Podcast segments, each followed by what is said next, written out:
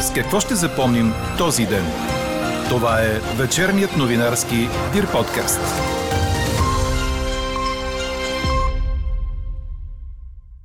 Оръжейните заводи у нас са на печалба. Трябва ли да помагаме на кълпак за скъпия индустриален ток? Още от коментара на економиста Мика Зайкова за антиинфлационните мерки на бившите управляващи ще чуете след малко във вечерните подкаст новини. И още от темите на 31 август. Светът говори за последния съветски лидер Михаил Горбачов, който почина на 91 години. След 6 години военният съд оправда професор Кадурина по делото за източване на ВМА. Българ Българка спечели златен медал на световното първенство по спортно катерене за юноши и девойки в Съединените щати. С какво ще ще запомним този ден? Чуйте във вечерните подкаст новини. Говори Дирбеге. Добър вечер, аз съм Елена Бейкова. Чуйте подкаст новините от деня. Слънчево начало на утрешния четвъртък прогнозира нашият синоптик Иво Некитов, но от запад облачността ще се увеличава и след обяд над планините в западна България ще започнат превалявания, придружени от грамотевици. По-късно след обяд и при вечер дъжд ще завали на места в останалите райони на страната. От Националния институт по метеорология и хидрология обявиха жълт код за значителни валежи в 15 области, сред които и София град. Очакват се количества до 30 литра на квадратен метър, придружени с грамотевични бури, а максималните температури утре ще бъдат от 26 до 31 градуса. Социалните мерки, които бившите управляващи наричат антиинфлационни, трябва да бъдат насочени към най-бедните хора, а не към всички. Държавната помощ от 25 стотинки за литър бензин или дизел може да бъде премахната, защото тя не помогна на хората с ниски доходи. Те нямат автомобили или ако имат, не шофират всеки ден. Коментара направи за подкаст новините економистът и бивш синдикалист Мика Зайкова. Според нея мерките на кабинета Петков са проинфлационни, а зануляването на ДДС за хляба и брашното не е дало кой знае какъв ефект за обикновения човек. Вие забравяте, че за да дойде хляба и брашното до а, клиента, а, ще мине най-малко през две ръце. Тоест, едното е производител, който ако намали ДДС-то, ще си дигне печалбата. Второто е едрият търговец, който а, продава след това идва търговеца на дребно, така че слагайки по мъничко печалба, въпреки намаленото ДДС, няма да има ефект. Какво друго от мерките и програмите на държавата трябва да бъде преразгледано, ще чуете в края на подкаста, в целия коментар на Мика Зайкова. Тогава ще разберете и резултата от днешната ни анкета. Стана ли по-ефтино с намаленото ДДС за някои стоки заради инфлацията? Междувременно служебният вице-премьер Атанас Пеканов съобщи, че правителството подготвя закон за приемане на еврото, а целта е предложението да бъде разгледано от редовен парламент. Пеканов направи изявление пред медиите след заседанието на кабинета и изрази надежда, че това ще стане до началото на 2023 година. По думите му има прият национален план за въвеждане на еврото. Там целевата дата е 1 януари 2024. Мнението на служебния кабинет продължава да бъде, че присъединяването към еврозоната ще донесе ползи на България. Те ще бъдат репутационни, имиджови, ползи от гледна точка на отпадане на различни разходи, различни разходи на фирмите, ще се повиши доверието в страната ни, ще се повиши инвестиционния климат, заяви вице-премьерът. А президентът Румен Радев изпрати писмо до германския канцлер Олаф Шолц, в което изразява признателност за подкрепата относно присъединяването на страната ни към шенгенското пространство. Присъединяването на България, както и на другите две страни кандидатки Харватия и Румъния, ще има важен принос за консолидиране на сигурността в Европейския съюз, посочва Радев. Германският канцлер потвърди, че България, Харватия и Румъния покриват всички технически изисквания и изрази готовност да работи за пълноправното членство на страната ни в Шенген. На 91 годишна възраст, след продължително боледуване, почина последният съветски лидер Михаил Горбачов. Кончината му предизвика коментари по целия свят. Съболезнования на семейството и близките на Горбачов изказа в телеграма руският президент Владимир Путин. Своите съболезнования поднесе и държавният ни глава Румен Радев. Горбачов поема властта в Съветския съюз като генерален секретар на Комунистическата партия през 1985 година. Тогава е на 54 години. Остава в историята с това, че слага край на студената война. Провежда редица политически и економически реформи, наричане бащата на перестройката. Първото му посещение в България като съветски лидер е в същата година, когато става партиен ръководител. Получава Нобелова награда за мир през 1990 година. Какво не се случи днес? Като неприемливи, непристойни и откровенно антибългарски определиха от външното ни министерство изявленията на албанския премьер Еди Рама по време на Бледския форум през изминалите два дни. Става дума за невярно твърдение, че България е блокирала 8 години началото на преговорите на Албания за членство в Европейския съюз, посочват от министерството в своя позиция. Сега антибългарската риторика на Еди Рама се съчетава с антиевропейска насоченост и с опит за принизяване на на механизмите на европейския процес допълват от ведомството и подчертават, че България си запазва правото да реагира по подходящ начин, като следва принципите на международното и европейското право. Два дни преди началото на предизборната кампания в Централната избирателна комисия бяха изтеглени номерата на партиите и коалициите в бюлетината за гласуване на 2 октомври. Под номер едно в бюлетината ще бъдат Движението за права и свободи. На коалицията, с която се явяват от Продължаваме промяната, се падна номер 9. ГЕРБ СДС и Демократична България с номера съответно 24 и 25, БСП за България е с номер 28. Има такъв народ ще бъдат с номер 19, а български възход на Стефан Янев с номер 15. Бившият шеф на клиниката по дерматология във Военно-медицинската академия професор Мирослава Кадурина е оправдана по делото за длъжностно престъпление присвояване за над 7 милиона лева от болницата, съобщава Лекс БГ. Това е решил Софийският военен съд, в който делото срещу Кадурина продължи 6 години. Присъдата е от 31 май, но не е публикувана на сайта на съда, а за нея става ясно от определение на военно-апелативния съд, пред който прокуратурата вече е протестирала протестирала присъдата. Насрочено е заседание за 2 ноември. Скандалът с данни за източване на ВМА започна през 2015 година, когато тогавашният депутат от ГЕРБ и бивш директор на болницата генерал Стоян Тонев напусна парламента и му бяха повдигнати обвинения.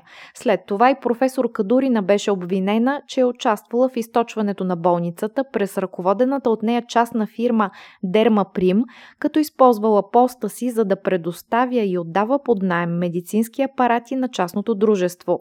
Прокуратурата е протестирала оправдателната присъда на Кадурина, като в протеста си е посочила, че тя е неправилна и в нарушение на закона, тъй като не били съобразени събраните по делото доказателства. Четете още в Дирбеге! Александра Тоткова спечели титлата на Световното първенство по спортно катерене за юноши и девойки в дисциплината трудност в Далас, Съединените щати, предаде Корнер. Тоткова триумфира във възрастовата категория до 17 години. Тя постигна първи резултат в полуфиналите и затвърди лидерската си позиция в финала на коронната си дисциплина, след като стигна до върха на маршрута. Това е трети медал за 17-годишната българка от Световно първенство при девойките, като комплектът вече е пълен след сребърните и бронзови отличия през 2019 година в групата до 15 години. Чухте вечерния новинарски Дир подкаст. Подробно по темите в подкаста четете в Дирбеге. Какво ни впечатли преди малко?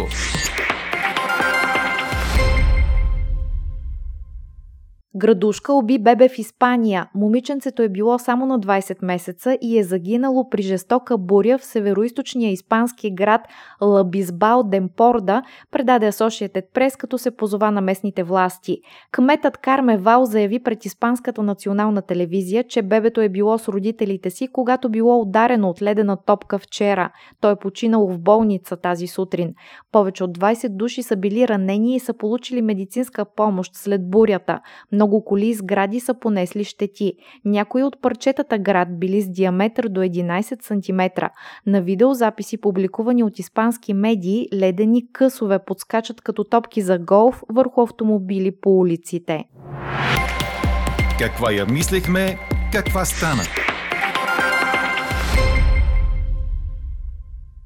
Стана ли по-ефтино с намаленото ДДС за някои стоки заради инфлацията? Това ви питахме днес, а над 98% от отговорите са не че зануляването на ДДС за хляба и брашното не се е усетило от потребителите, смята и економистът Мика Зайкова. Според нея, така наречените антиинфлационни мерки трябва да бъдат насочени към хората с най-низки доходи, а не да се дава на калпак.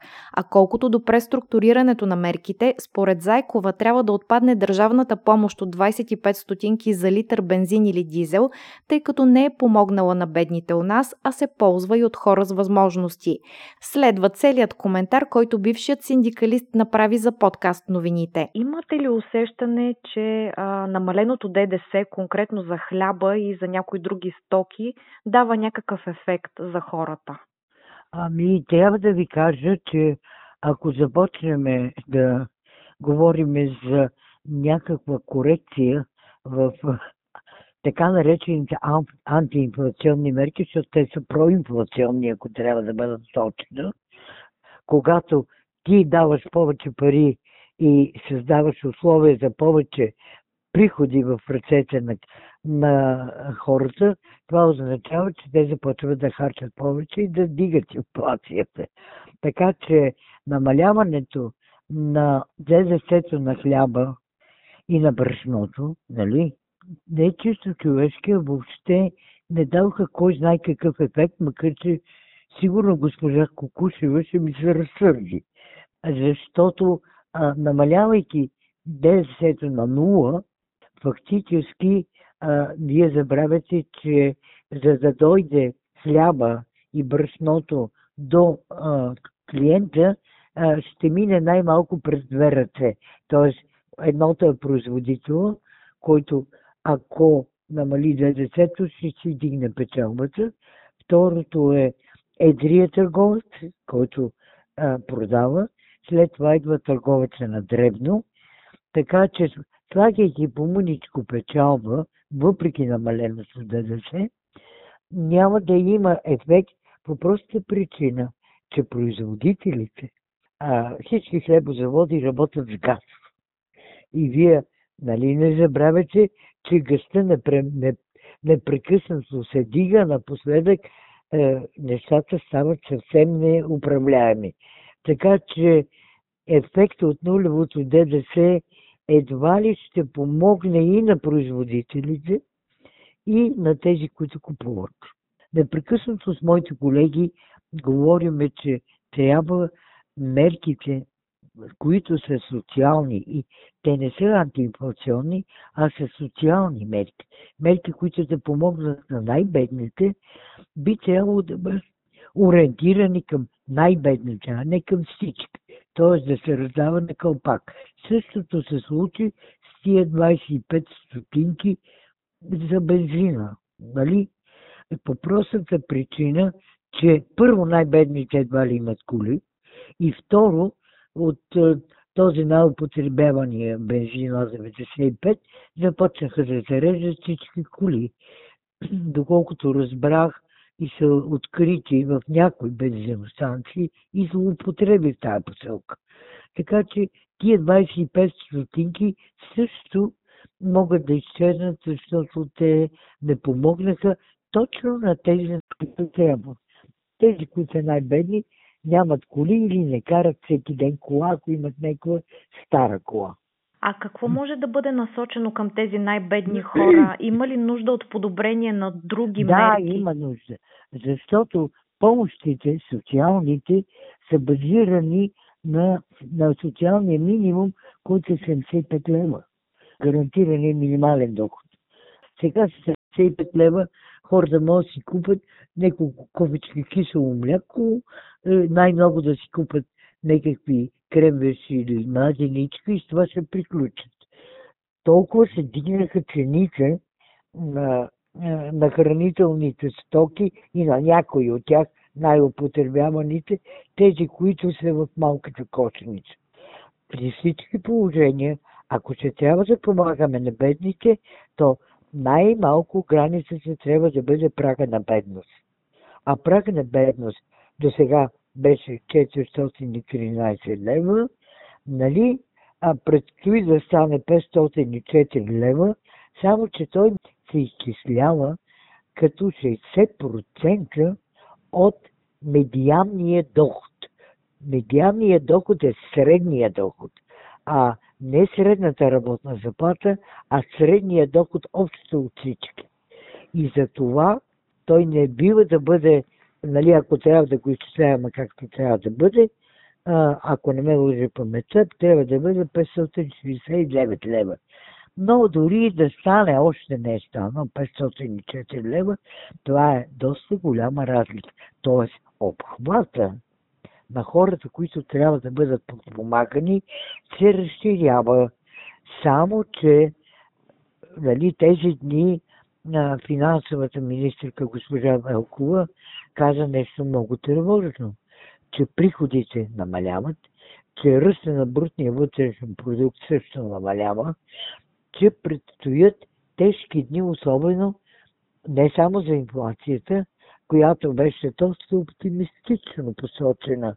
Това, което мислят да направят в бюджета за 2023 година е някъде между 11 и 12% инфлация средна годишна за тази година, но това не е вярно. Тя е много по-висока. Най-важното за България. Ние, например, сме в добра кондиция по отношение на електроенергията сега – по простата причина, че не произвеждаме ток от газ. Аз ще ви дам такъв пример. Цената на 1 мегаватт час от АЕЦко зло е между 50 и 55 лева. Вчера на борсата 1 мегаватт час се продаваше за 1350 лева.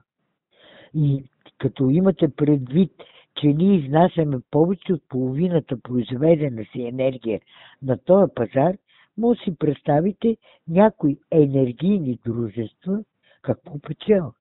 А, има и други дружества, като военните, които произвеждат оръжие, сега има война. Дали директно или индиректно нашето производство стига до Украина, не е толкова важно. Важното е, че стига до там и че се правят огромни покупки. Това значи, че и оръжените заводи печелят. Е, аз ви питам, трябва ли да помагаме за цена на, на енергията на оръжейните заводи? Не. Ама ние помагаме на кълпак на всички. Така, че и тук трябва да се направи някакво проучване и да се види кои наистина фирми имат нужда и кои нямат. Така приключва днешната ни анкета. Новата тема очаквайте утре в обедния подкаст. Приятна вечер! Слушайте още, гледайте повече и четете всичко в Дирбеге.